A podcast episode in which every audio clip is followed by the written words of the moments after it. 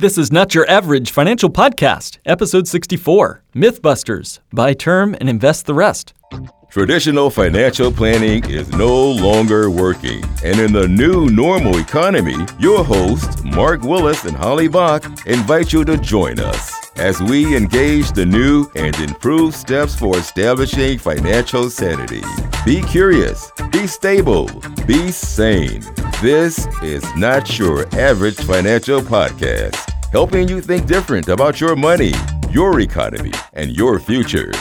We're so glad to be in your ears this uh, this morning or evening or whenever you're listening to this. We're recording it uh, just a few days before Black Friday, and it's going to drop on Black Friday. So happy Black Friday if you're hearing this right as we post it, and uh, happy morning to you, Holly. Hello, thank you, Mark. All right, so uh, we do have a Black Friday deal here. If you're hearing this as we're dropping the episode, uh, if you're still looking for a great Black Friday deal on Amazon, why not, uh, you know, actually uh, get something that's even more valuable than what Amazon could offer? We have a book that uh, we're selling from our offices here for zero dollars and zero cents. As long as you cover the price of shipping, we'll send it to you, no problem. So the book is uh, actually we I co-authored it earlier this year uh, and it's called How to Be an Amazon Legend and Fire Your Banker.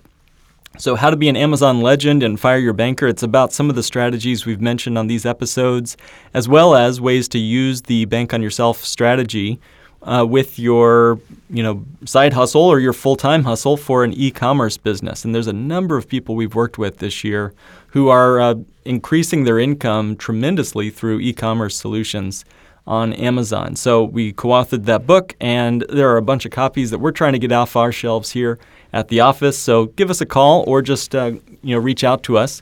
Uh, you can uh, go on the request a meeting button on the Not Your Average Financial Podcast website, or you can just email us at uh, hello at nyafinancialpodcast.com and just say uh, in the subject line, just just title it book or something like that, so we know what to what what what we're uh, getting from you there. So, well, very good. Well, we got a lot of ground to cover here together today, and I can't wait to get into some of this content. So, you know, many people who hear about the work we do, Holly.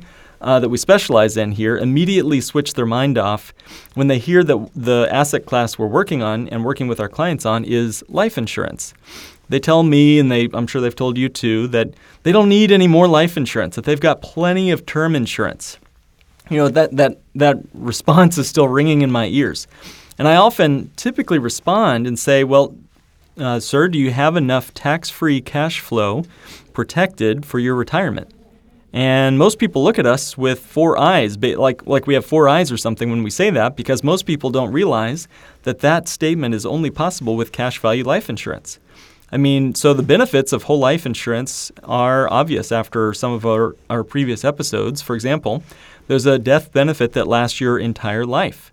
But with term insurance, it drops off right around the time you might kick the bucket, right? What else? Yeah, and whole life insurance also includes a cash value, which we've talked extensively about on our podcast. And so, you know, essentially this cash value is just a bucket of money that you can use and access while you're alive for any reason at any time. You know, there's no waiting around for age 59 and a half like the government sponsored retirement plans you can take it out whenever you whenever you see fit yep and that cash value that accessible accessible cash is money that's growing guaranteed every single year no matter what's happening in the markets and then also in addition, that cash value, you know, both your your principal, what you've paid into the policy, and all your gains, your growth on it, um, all of that can be accessed tax free. Just you know, very similar to like a Roth IRA um, under our current tax laws. Yeah, I mean, it's it's just tremendous when we start stop to sort of think about it. It's almost like we're talking about two very different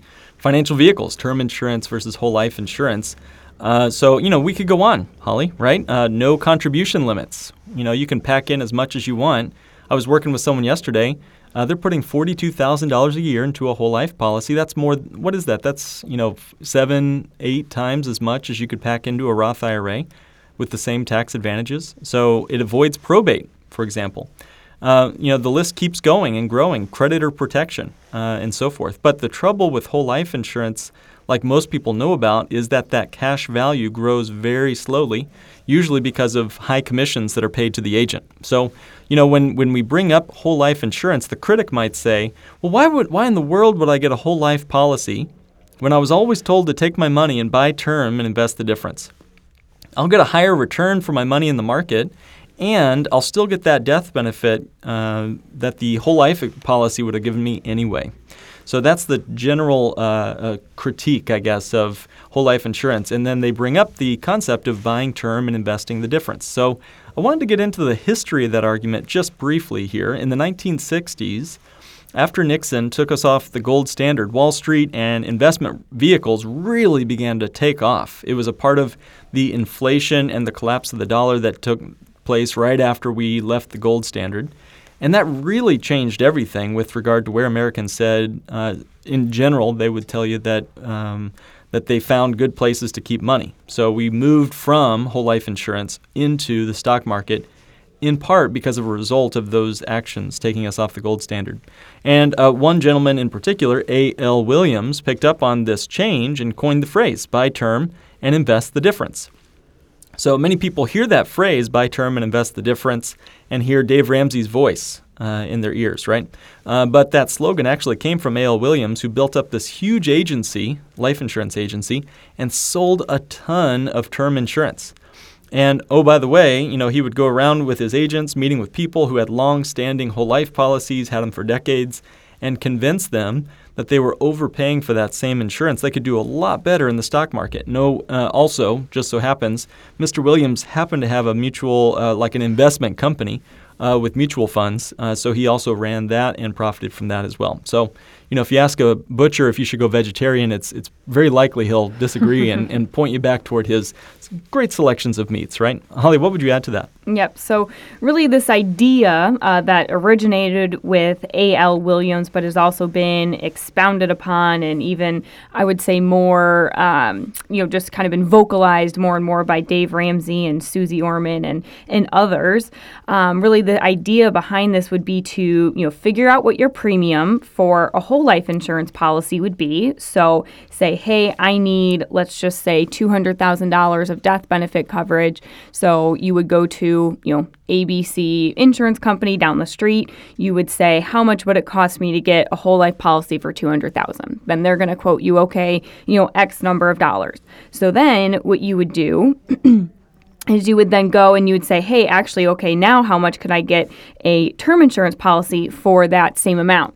And then you would take the difference between the two. So subtract the term insurance cost from the whole life insurance cost, and you'll end up with essentially you know the difference between the two. And that's what you're supposed to be saving, or in this kind of particular advice, you should be investing into some sort of side fund uh, that'd be invested in the S&P 500 mutual fund. I mean, whatever the case may be. Um, but I mean, they really never tell you the full story. I mean, proponents of this idea think that they've accounted for the life insurance just with the term policy. They think, okay, you got a term policy, check. You know, you checked that box, whole life or sorry, life insurance taken care of. And so, and then they just look at the growth performance of the cash value of the life insurance and compare that to the investment account. But when you buy term, invest the rest, and then you pass away, you get the death benefit as well as the mutual funds. So they're saying, look at this, your your your portfolio's doing better. You're getting um, all this money from the mutual fund account, and you're getting this death benefit when you pass away. Look how much better you're doing than you if it, if it was all kind of wrapped into one, and you just had this um, you know cash value and a death benefit. Because then they're looking at that and just like, oh well, when you do it all wrapped up into one thing you have this whole life policy, you pass away, all that gets paid out is the death benefit. Mm-hmm. And there's not that cash value. So they're just like, look at how much you're losing. yeah. They, in fact, Dave Ramsey says they confiscate. Those insurance companies are so greedy, they take away, they confiscate that cash value. So, you know, we're not saying don't invest in the stock market. We're saying, and we're not saying don't buy term insurance. We're just saying that these two things don't um, replace whole life insurance, right?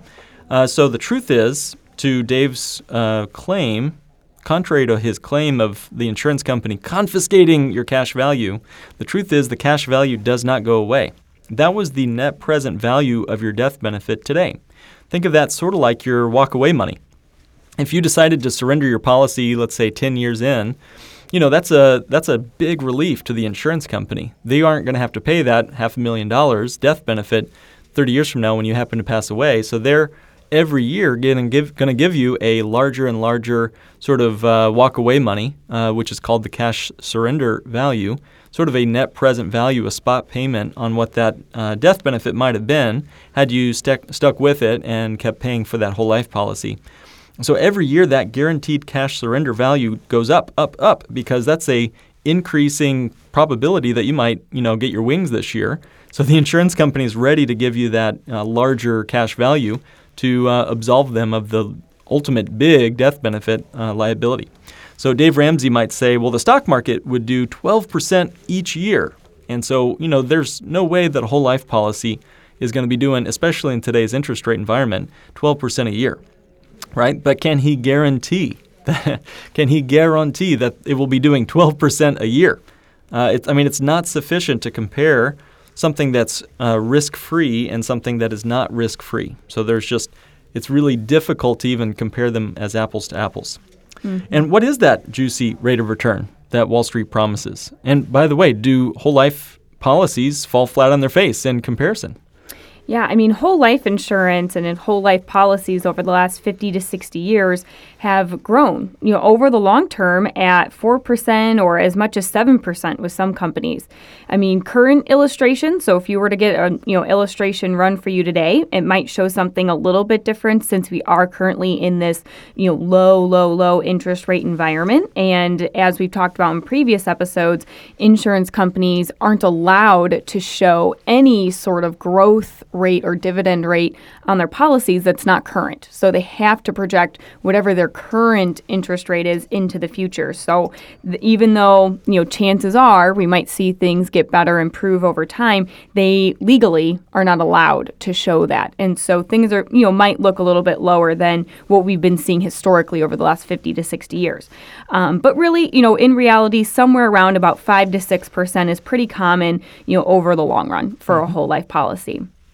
And that return on a tax equivalent basis would be much higher if you had your money in you know, other taxable investments, like you know perhaps some of these others would recommend when you're investing the difference.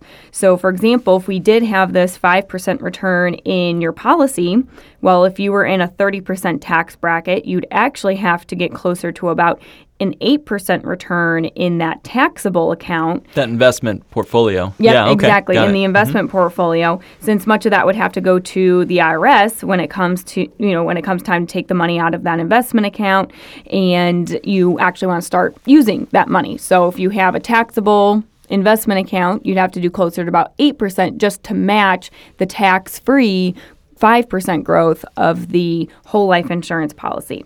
And then, of course, don't forget fees on top of that. You know, in the investment account, that's also going to come off the return that you would get in the market. So now we're going to be needing closer to about 9 to 10% a year each and every year just to keep up with that boring whole yeah. life insurance policy and just to keep up with that dismal 5%, you know, but it's that's because everything's wrapped into that. You're still getting 5% after all the costs of insurance. You're still getting 5%, you know, tax-free growth, and that's just not the same. It's not that apples to apples comparison mm-hmm. um, when you're talking about an investment account and a whole life insurance policy. Well, yeah, and, and to boot, you know, we're looking at life insurance, so the rate of return on a death benefit if you passed away in the first few years you'd have paid in very little into uh, the whole life policy and received a giant lump sum as a result. I mean, I've seen internal rates of return on the death benefit in the first 10 years north of 500%, Holly. 500% tax free. Mm-hmm. That's a tax free return there. Now, even in the later years, if you were around for decades and decades, which we're all hoping you will, um, the, even then the death benefit is still in the double digits, tax free, you know, with no market risk. So come on, Dave Ramsey, we'd love to have you on our show. I mean, I know you've, you've got plenty of time to kill, so come on over. We'd love to have you on. Let's talk about it. You know, let's just look at it. And in terms of math, you know, I think we've we've uh, got this pretty well covered. Uh, so this is not even using the loan feature, we're not even talking about the value of using the access to the cash in the whole life policy. Whereas in Dave's strategy or A.L. Williams' strategy or Suze's strategy, whatever, in buying term and investing the, re- the rest, we've got to keep that money locked up for 40 years. How many times will we have to go to, you know, a mortgage company or a credit card or a student loan just so that we can keep that money invested in the market? So, you know, things get even more favorable for buying whole life and forgetting the rest when we do it this way, right? Yep. So, uh, what does Dave say then about when you lose the term insurance? You know, he he he, he brings this up actually. He says, you know, uh, hey, at the end of the term, 20 year, 30 year term, you should lose that term insurance. Just leave it behind because you've accumulated so much wealth in your investment portfolio that you can just, quote, self insure. Now, Holly, do you know what it means to self insure? It means that I'm taking on all that risk now. I mean, I'm I'm gonna be the insurance company now. What? Mm-hmm. Yeah, yep, yep. It means you don't have insurance, Yeah, right? Okay. yeah. so, you know, straight up, I mean, Holly, if you pay for something, anything, a phone, a car, anything, over 10 years and get nothing at the end of the day, what do you call that? Um, stealing, stealing my money, Yeah, yeah, yeah. and a huge ripoff. Oh, man. Yep. So, you know, that's what term insurance is, right? How else can we really describe it? So, now that you're older and you're uh, needing to re up because your investments didn't do exactly like Dave says on the radio, now we've got to come up with more cash just to keep up with that aging um, body, right? So, a 25 year old uh, might spend for a million dollar term insurance uh, maybe 1,500 bucks a year. Okay. By age 35, that cost has now grown, same million dollar death benefit, but now that cost at age 35 is now 6,500 bucks each year. And at age 50, we've put in a total of $35,000 uh, into this term insurance policy that's getting ready to expire now that we're age 50. And at that point, they'll send you a nice letter, nice to them, I guess, saying that if we want to keep this policy any longer, we'll have to raise that term premium up 700% just to keep that death benefit. So, you know, like 99% of folks out there, all of us typically will drop that term insurance policy like a hot plate. So, you know, we pumped in 35 grand into this insurance company and we have nothing to show for it. And those are real numbers. I mean, you didn't just make that up. No. You ran those numbers. So when you say 700% is the increase in cost, we're not exaggerating, we're not making things up, we're not trying to make paint a, a far worse picture than is realistic. I mean, we ran these numbers, the increase in cost was 700%. I mean, Yeah. just facts. Mm-hmm. Yeah. wow, wow. So now now let's look at the whole life premium for that same million dollars. It'd be around $35,000 each year. Now why Holly, why in the world would someone pay $35,000 each year when they could get it for, you know, 1,500 bucks a year? I don't know, it sounds like a bad deal. Sounds like a ripoff, Yeah, right? yeah. Mm-hmm. So let me show you what happens when you put in more into the whole life. So with permanent cash value whole life insurance, $35,000 over 10 years, you got back the $350,000 in your cash value. So what was your cost after 10 years, Holly? Well, I guess if I paid in 35,000 a year for 10 years, so I would have put in a total of $350,000. But I guess if my cash value, you know, what I would get if I were to just surrender the policy that year was 350,000, then I mean, I don't really feel like I paid anything Yeah. for it, right? Yep. Yeah, zero dollars, right? Uh, over 20 years, that cash value has now grown to $450,000. So if he cancels, you know, if this person were to cancel, uh, you'd get $150,000 in gain. You had 20 years of insurance versus having life insurance for, say, a term insurance policy for 20 years and losing $35,000, which is the better scenario for you and for your family, right? Which one would you choose, Holly? Yeah, um, I'll take the 450,000, please. Come on, yeah. it's waiting for you outside. All right. So the first the first benefit with life insurance is that all life insurance has a tax-free death benefit. But you know, what about all those cash value benefits, Holly? Yeah, and, and again, you know, this this is not apples to apples comparison. Um, it doesn't. It's not as clear cut and dry as perhaps um, some of these people proponent of this strategy of you know buying term, invest the rest. You may have heard it said that way.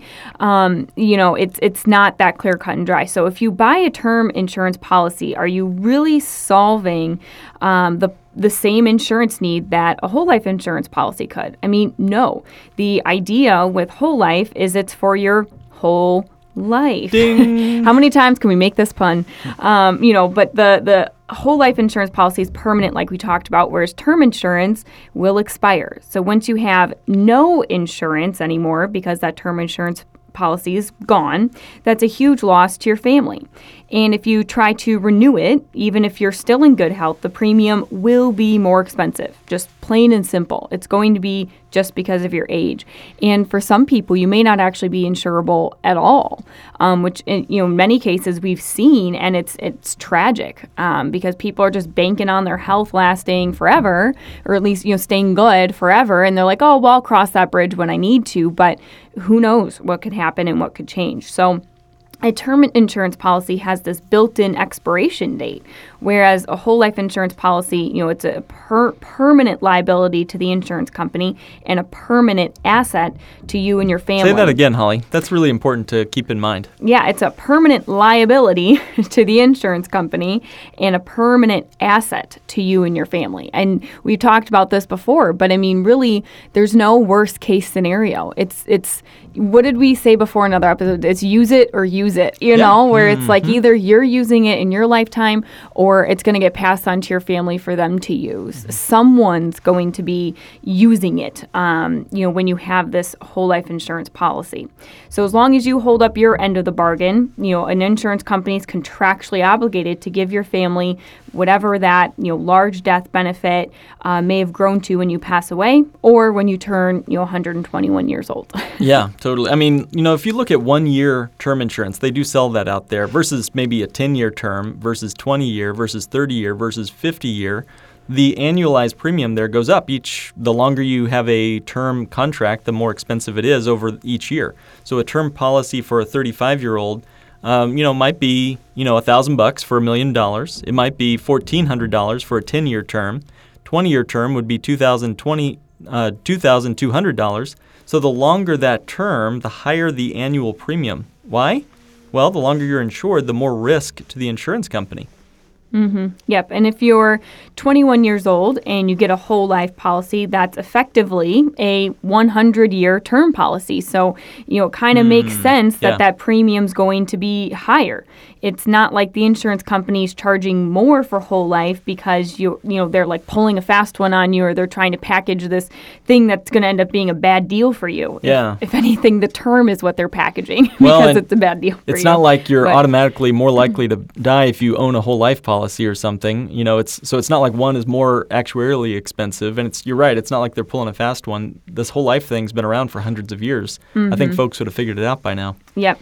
The key difference with whole life is, you know, you're not just renting the death benefit, um, you know, with, with whole life as you are with term insurance. So it builds up cash, cash accumulation. In fact, it was really the major place people saved money uh, back in our grandparents' day. I mean, they saved in savings, CDs, life insurance, and bonds. I mean, that's what they put their money into. Uh, whereas with term insurance, actually, the reality is that over 99% of term insurance policies never pay out a claim. Yeah. Never pay a penny Wow. to anyone. And that's according to um, a Penn State University study that was done in 1993. So, I mean, yeah, sure, they can afford to charge less for those term policies. And in fact, their profit margin is way higher than with whole life when they're never really having to pay anything out because people are dropping them, you know, before that time would ever really come or it's going to be likely that someone's going to need that death benefit. Um, which just makes the whole life insurance, you know, so much more robust. Yeah. term. Well, and, and so I think it's important to realize that, you know, we're not saying don't buy term, uh, and we're not saying don't invest in the market. What we're saying is that these two things don't equate to each other. The market's volatility is not the same as the straight, predictable growth pattern of a whole life policy. And we're not saying, um, you know, don't buy term insurance. We're just saying don't follow the advice of buy term and invest the difference, right? Yep. And I think another point that really can't be overlooked is whether the full phrase, you know, buy term and invest the rest is actually even being followed, right? You know, so show of hands here, listeners, you know. Not if you're driving. Keep Yeah. your hands on the wheel. Well, they can use one, Okay, right? all right. Just kidding, be safe. If you're on the driving. train, just raise those hands up high. Come Yeah, on. exactly. Be proud. Um, who? I mean, who all really follows that the full phrase of that advice? I mean, you actually did you actually go out calculate the difference in price between term and whole life insurance? Did you actually calculate what that difference would be, and then you diligently started budgeting each and every month that exact amount? I mean, if I had to guess, I would say just about no one actually does all that. They're probably like, oh, okay, go, you know, buy term and invest the rest. So I'm, you know, I just heard buy term, so I'm just going to go buy term and then most likely end up spending the rest, hmm, right? right, right. And so in that scenario, you're definitely going to be better off going the whole life route because that's a forced savings plan. Whereas buy term, invest the rest, you're still leaving some up to, to human error a little bit Can there. I count going to restaurants as investing? Because I would love to. I'd love to know Yeah. what the rate of return on that is for you, Yeah, Mark. How's yeah. that going to help you retire? Well, not on my belts, uh, not my belt size. There's a return there, I guess. so. Exactly. So, I mean, the real scenario we end up with is we have a bunch of people who are renting life insurance coverage and have little to no savings, so that when they reach their later years, like retirement, they end up with no life insurance coverage and a meager retirement fund that can barely cover their daily expenses. I mean, doesn't that really sound a lot right, more yeah. like where our society's at today? You know, rather than perhaps the I hope the intended goal of what when people started this phrase of people being able to amass so much wealth through the market that they actually could self-insure in these later years as they talked about. I mean, also this idea of self-insuring is also predicated on the fact that your home and all your other other debts were paid off by these later years, so that there's not a, a, you know a mortgage or any debts that need to be paid off when you passed away. So the idea is that you know literally all your family would need to do when you pass away is just kind of put you in the ground. And so, sure, you could probably self insure that cost. Just make sure you're leaving them, you know, $10,000, something in that range to, um, you know, do a funeral, take care of things. And so that sounds reasonable. But again, how many people do you know that that's actually the case? That by, you know, 50, 60, 70, when these term policies are going to start to become unaffordable, they have all their debts paid off, they have enough, you know, savings that they're going to be able to leave something behind to their family, you know, above and beyond what they're going to need to cover their own expenses. I mean, that's just not the reality that we live in. And it's not that buy term and invest the rest isn't a good idea in theory. I mean, as a concept, it sounds great.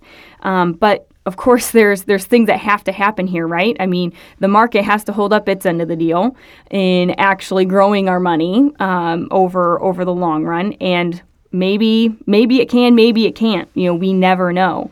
And so that's why we need to just see this all too common, just kind of spouted out advice through the lens of reality. And we really just need to kind of see whether this method is really going to protect our families and help us retire as safely hmm. as possible. So maybe instead of buy term and invest the rest, why don't we just come up with a new slogan? What about, you know, buy term or buy whole life for your whole life and it grows for your whole life? You like that? You like There that? There you go, Buy whole go. life for your whole life and it grows for your whole life. All right, so good. are Sounds good. people are people doing this maliciously? Is there some sort of like uh, cloak and dagger thing going on here, Holly?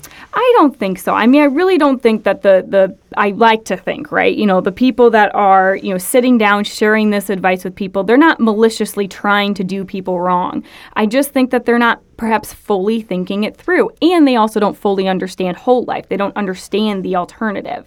Um, and that's what I would just encourage you, our listeners, to do. That's all. Just think it through.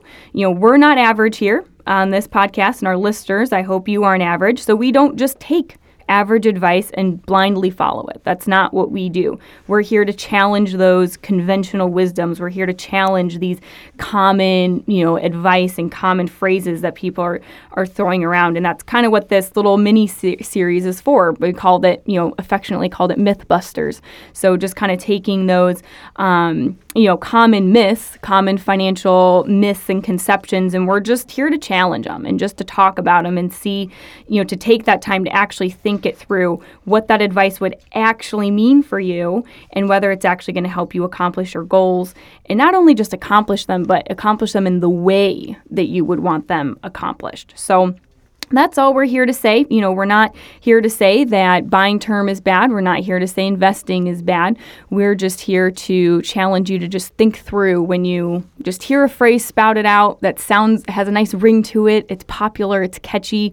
You know, maybe don't just blindly follow, but think it through. Very good. Well, I, would say that it's time to uh, wrap this episode up. I'd say that we've done a pretty decent job of uh, helping folks think this strategy through, and I'd say that this myth is officially Busted. Busted. All right. so thank you for joining us, everyone, for another episode of Not Your Average Financial Podcast, helping you think different about your money, your economy, and your future. This has been another episode of the Not Your Average Financial Podcast. To join a financial revolution and start thinking different about money, go to www.nyafinancialpodcast.com and click Request a Meeting. The topics presented in this podcast are for general information only and not for the purposes of providing legal, accounting, or investment advice. On such matters, please consult a professional who knows your specific situation.